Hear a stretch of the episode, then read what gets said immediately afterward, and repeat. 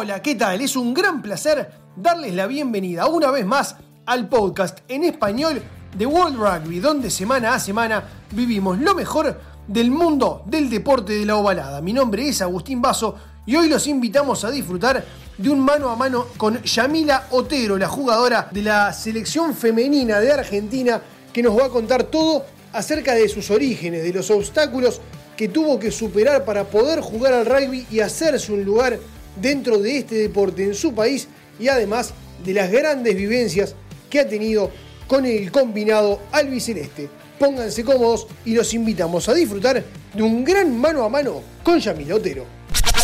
Bueno, muy bien, y ahora es turno de darle la bienvenida a Yamila Otero, que nos acompaña en la jornada hoy para hablar sobre el rugby femenino, de su experiencia particular, también de lo que es la actualidad del seleccionado argentino y por supuesto de la actualidad del rugby femenino a nivel internacional. ¿Cómo anda Yamila? ¿Todo bien?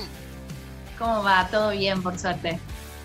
Bueno, primero que nada, darte la eh, bienvenida y darte las gracias por charlar con nosotros. Y lo primero que quiero preguntarte es, ¿cómo se dieron tus comienzos en el, en el mundo del rugby? ¿Qué, ¿Qué te llevó a practicar el deporte de la ovalada? Eh, bueno, yo empecé a los 12 años con mi hermano en el Club Don Bosco, jugaba con varones, eh, pasé por un montón de, deportes, de hockey, danza, gimnasia, volei y terminé en el rugby porque la verdad es que me contagió un montón eh, el tema de trabajo en equipo, de, todos los valores que maneja, que la verdad que cuando sos chico no, no te das cuenta que te los están contagiando y te los transmiten todo el tiempo y eso te termina enamorando. Pues bueno, no sé, viajar en micro y los terceros tiempos fue como lo mejor y, la verdad es que fue lo que me terminó atando al rugby. ¿Dónde fue que, empezaste a jugar? ¿Dónde fue que te desarrollaste a nivel eh, rugbyístico? ¿Y cómo fue tu llegada al seleccionado de Argentina? Bueno, como les dije, yo empecé a los 12 años con varones en el Don Bosco. La verdad es que fue algo muy, muy raro porque, bueno, no había mujeres jugando, era la única nena. Eh, para todos hacía bastante ruido, mi club poco a poco lo, fue entendiendo, aceptando, transmitiendo en distintas categorías. Eh, lo más raro fue los primeros partidos, el primer partido que jugué para mí fue como, la verdad, muy importante, me lo acuerdo hasta hoy, eh, pero bueno, el tema fue lo que generó en el resto, viste, estás en, por suerte yo estaba en mi club, cancha número uno, que es lo mejor que te puede pasar. Eh, me habían prestado mi camiseta, mi shortcito, botines, todo. Lo único que tenía miedo era el protector bucal. Y me dijeron, bueno, vas a jugar con un casquito para que no te agarren del pelo, vas a entrar los últimos minutos. Viste, como un chiquito lo convencen de que sos un superhéroe. Y la verdad es que uno se siente con un montón de emoción cuando es chico. Está, bueno, entrar a la cancha a jugar eh, tenía el topo enfrente, no me olvido más. Ese momento, viste, que a los 12 tenés el nene que es gigante y el que es chiquitito. Este era gigante. Y nosotros éramos todas pulguitas que nos colgábamos de, las piernas intentando tirarlo. Y la verdad es que para nosotras era toda una hazaña. Eh, nada, lo tacleé como cualquiera. Vas a otro, seguís jugando. Pero bueno, como los primeros pasos adentro de la cancha, eh, para todos era bastante impactante en mi club porque sabían quién era pero el resto la verdad es que no tenía idea porque al tener el casquito no se notaba. Pero bueno, cuando llega el momento del cierre final, toca el silbato del árbitro, se termina, uno se saca, baja las medias, saca protector bucal. Y bueno, al principio silencio y después un estallido de risas porque nada, empezaron las burlas de los chicos de no, mira que te tacleó, no, mira lo que te hizo. Y empezó como el partido a pasar al revés, viste, a, a que rebobinar. Los papás muy, muy asombrados porque había una nena jugando y la verdad es que como todos, había jugado a la par de cualquiera, había cometido mis errores, aciertos, eh, pero jugué, que era la, parte más importante. Y, la verdad que de ahí fue pasando partido a partido, eh, para mí fue hermoso. Fui a muchos clubes y me dijeron no, no podés jugar porque sos mujer. También lo entendía, era parte como de las reglas que a mí me habían enseñado cuando yo acepté jugar. Así que lo entendía, seguía acompañando a mi equipo, esto que te digo del micro, que para mí era hermoso. Eh, y los terceros tiempos. Cuando fui más grande, ya a los 14, que no podía jugar más con los varones, eh, para mí el club era mi club. Y así que bueno, seguí yendo los domingos, después en juveniles a, acompañarlos, empecé a ser lineman. Eh, la verdad es que era lo más cerca que podía estar adentro de la cancha y yo quería seguir estando. Hasta que bueno, con el tiempo empecé a averiguar en internet si había algo más y encontré mi club actual, que es Centro Naval.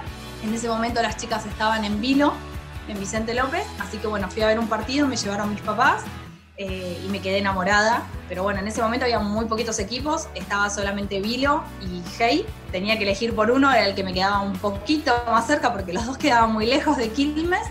Así que empecé a, proponerme ir. Y bueno, el otro año las chicas se cambiaron a centro, así que empecé en centro. Y la verdad es que para mí fue hermoso. Y bueno, eso me dio la oportunidad de, de ser parte poquito más adelante del seleccionado, con 17 años. Claramente ya tenía bastante experiencia jugando, venía desde muy chiquita, entonces llamaron a una concentración, digamos, al Valentín Martínez, que es un torneo que se hacía todos los años.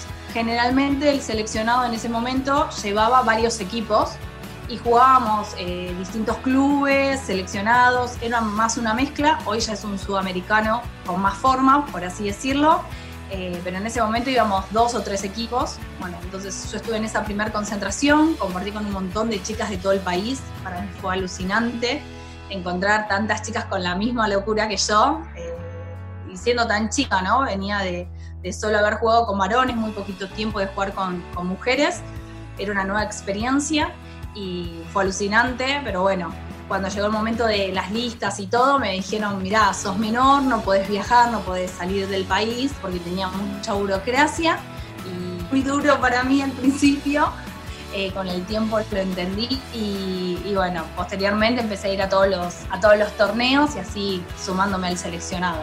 La cantidad de obstáculos que has tenido que superar para, para poder llegar es, es tremendo y habla también un poco de lo que ha sido eh, la evolución y el crecimiento del rugby femenino en la región y a nivel mundial. Al principio obviamente siempre eh, tuvo muchos obstáculos. Hoy uno ve que el camino se ha allanado muchísimo y que ya se ve el deporte en las mujeres con completa naturalidad, pero sí claramente eh, hubo que romper barreras y está bueno que haya sido una de las pioneras que también eh, me imagino que te ha puesto a prueba más de una vez, ¿no? Sí, sí, la verdad es que es difícil esto que te decía, cuando yo empecé a buscar en internet, en Buenos Aires solo había encontrado dos equipos y hoy acá en Buenos Aires tenés alrededor de 20 obstáculos en el medio. Pero bueno, creo que todo se puede ir pasando, superando. A veces es más difícil, otras veces menos. Eh, pero se puede hacer. Contanos un poco ahora acerca de, de, tu experiencia a nivel de selecciones, si recordás tu debut con la camiseta de Argentina y qué experiencias has tenido a nivel de selección, cómo te ha ido. Eh, bueno, la verdad es que las primeras veces que, que tuve la posibilidad de tener la, la, camiseta, que fueron estos torneos, que te contaba el Valentín Martínez, que, que uno iba como un preseleccionado, eh, fue una experiencia hermosa porque bueno, nada, vos ya tenés la camiseta, estás representando a tu país, eh, pero bueno, el torneo así más importante, que, que, fue uno de los primeros, fue el circuito mundial, que es a lo más alto que apuntás llegar en, a nivel 7, aparte de un juego olímpico, ¿no? Pero apuntás llegar a eso y jugamos el de Brasil. Eh, la verdad es que fue un espectáculo. Eh, nunca habíamos tenido la posibilidad de ser parte. Entonces, bueno, estar con otros países de tanto nivel, compartir con ellos en, los vestuarios, mismo en el hotel, eh, ver a las jugadoras, conocer un poco de sus vidas, ver que son personas normales que se entrenan. Eh, la verdad es que eso eh, a nosotras nos, nos alimentó un montón, nos dio ganas de más. Fue durísimo, no te voy a decir que no eh, ahí nos dimos cuenta cuánto nos faltaba para, para, estar a ese nivel y que las chicas realmente se entrenaban y estaban mucho, pero, pero bueno, la verdad es que fue un espectáculo ese torneo y desde ese momento nos propusimos que queríamos eso, se nos puso en la cabeza, así que bueno, claramente seguimos trabajando en eso. Y bueno, tuvimos la posibilidad después de también ir al circuito de Las Vegas, que es también alucinante, eh, la fiesta que hay alrededor, eh, de lo que son los circuitos. Tuvimos también, bueno, las, las qualis que fueron en Hong Kong, que es paralelo al circuito masculino también. Estar dentro del estadio, hermoso. Y esto que te digo, el Seven tiene una fiesta alrededor, eh, mucha alegría todo el tiempo. Y parece que no, pero se te pasa así de rápido todo un torneo. Cuando te querés dar cuenta, ya estás volviendo de vuelta a tu casa. Y son muchas horas de avión en Hong Kong pero la habilidad es de, conocer el mundo, porque realmente eso es lo que nos dio el seleccionado, las posibilidades de pasar de estar en Hong Kong, estar en Estados Unidos, en Las Vegas, o estar en Brasil. cuando ves hacia atrás y, te das cuenta del camino que, recorriste y hasta dónde has llegado, eh, lo que has podido recorrer el mundo, lo que has podido conocer, defender la camiseta de tu país, y mirás hacia atrás y te acordás de aquel, de aquel partido eh, donde eran todos chicos, donde después no te dejaban jugar, no tenías dónde jugar. Eh, ¿Qué sentís al ver todo ese camino que has logrado recorrer? La verdad es que uno a veces no se pone a pensar eh, todo ese camino que recorrió, como que uno vive en el momento, en la cana de adelante, qué torneo tengo, qué quiero, y cuando me pasó ahora en las charlas que, tuve con distintos clubes y todo, que te dicen, bueno, ¿cómo empezaste? Y empezás a recordar todo lo que hiciste y decís, wow, es todo lo que pasé, como que hoy uno lo piensa como, bueno, nada, tengo tal torneo y quiero ir y, y pensás acá en adelante. La verdad es que que es muy difícil a veces analizarlo y verlo. Sé que fue un montón y esto, como decís vos, superás un montón de barreras que no te das ni cuenta de que las superaste o que las pasaste, que fueron barreras. Eh, la verdad es que es hermoso y no lo pensé. Cuando jugué mi primer partido, cuando elegí, no, nunca me imaginé estar donde estoy hoy eh, y tener esas posibilidades. Creo que nunca me imaginé ni saliendo del país. Así que imagínate que es un montón a nivel regional, Argentina tiene claramente un, rival este, que es, digamos, un rival de todas las horas, que es Brasil. Es un poco la, meta a, vencer, es un poco el, escalón a, superar. Brasil es una referencia, eh, sin lugar a dudas, pero contame cómo se viven esos, esos clásicos, esos duelos contra, contra las Yaras, que realmente cada vez que se enfrentan terminan saliendo partidos muy, pero muy duros, este, y donde realmente, este, se, se ven partidos vibrantes donde se deja absolutamente todo en, cada pelota. La verdad es que, es hermoso poder jugar contra ellas porque nos exigimos mutuamente. Ellas tienen que jugar mucho mejor para poder ganarnos y a nosotras nos sube mucho más el nivel. La verdad es que hemos jugado torneos después cuando vamos, por ejemplo, a Hong Kong y pasan a ser, digamos, eh, compañeras más que nada. Estamos en distintas zonas y es como pasaste de jugar un sudamericano que te estás matando en una final a pasar a ser casi tu compañero y che, dale que les falta poco y que van a clasificar. Y cuando clasificaron al circuito, esta es la segunda vez que clasifican, también decirle, bueno, dale, métanle, es como que pasás de, jugar y, estar matándote en una cancha y sabes que querés lo mejor porque eso va a levantar el nivel de todo lo que es Sudamérica eh, y nos va a ayudar, entonces cuanto ellas mejoren más, eh, nosotras queremos también ganar, obviamente, seguir mejorando y obviamente que seguimos entrenando para poder ganar nosotros en, algún torneo, ¿no? Pero siempre obvio que se le desea lo mejor eh, cuando están jugando eh, y obviamente que, siempre gane el mejor. Pero bueno, todos nos entrenamos para hacer lo mejor que podemos en cada torneo.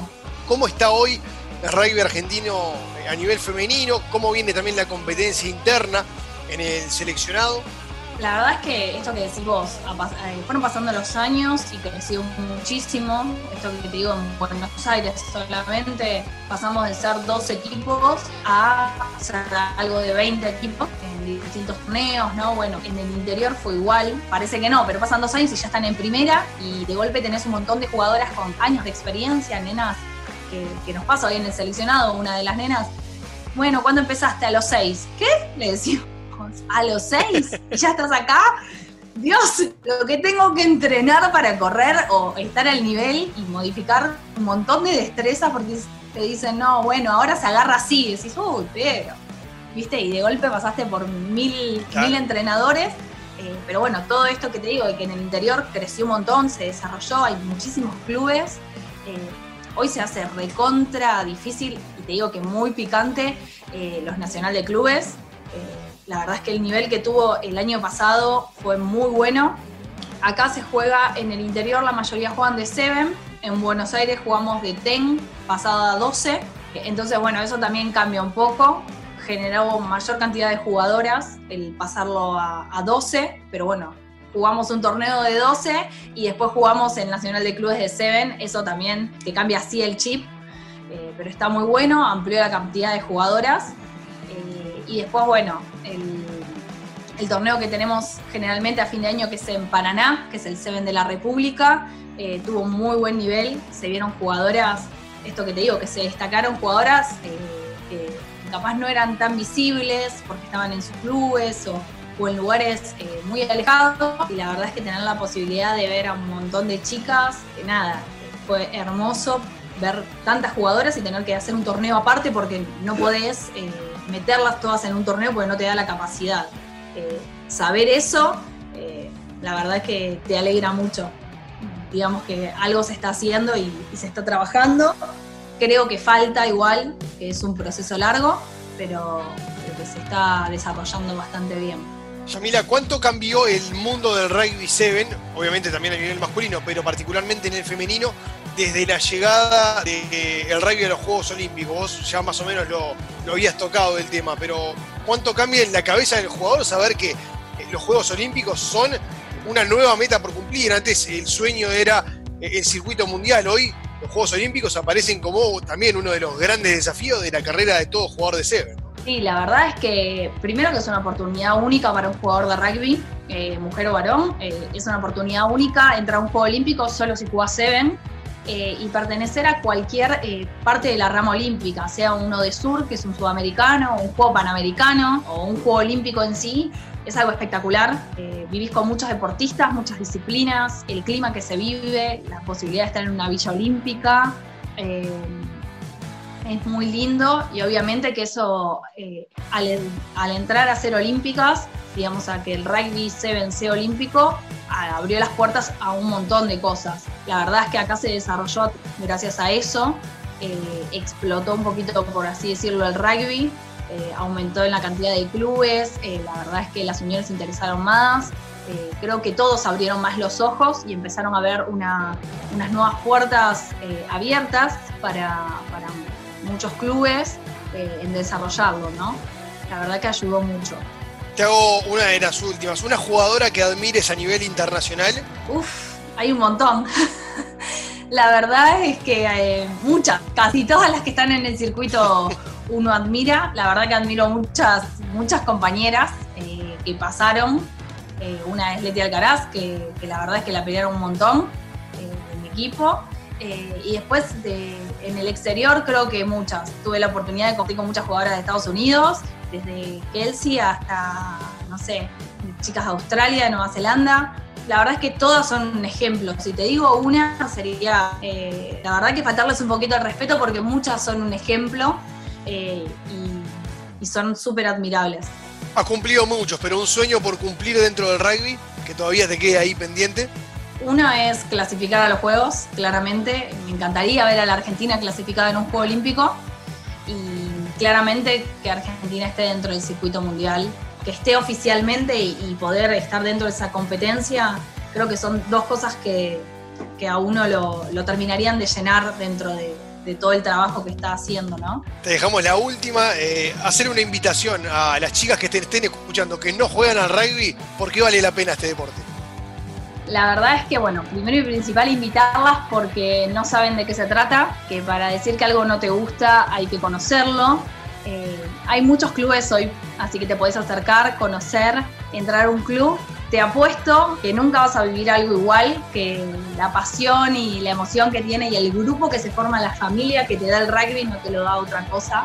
No lo digo solamente yo, sino chicas que, que entraron a la disciplina y lo hicieron. Así que te, te pido que te acerques a algún lugar, a algún club, te comuniques con cualquiera porque cualquiera te va a contestar y te va a decir cuál es el club que te queda más cerca y que hagas la prueba.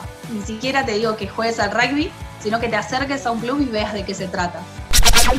Hasta aquí llegamos con este nuevo episodio del podcast en español de World Rugby. Los invitamos a seguirnos a través de todas las plataformas digitales de World Rugby y les recordamos que pueden encontrarnos en la web world.rugby, en Twitter e Instagram, World Rugby-es en Facebook y en YouTube, World Rugby en Spotify y en iTunes The World Rugby Podcast. Nos reencontramos la próxima semana. Adiós.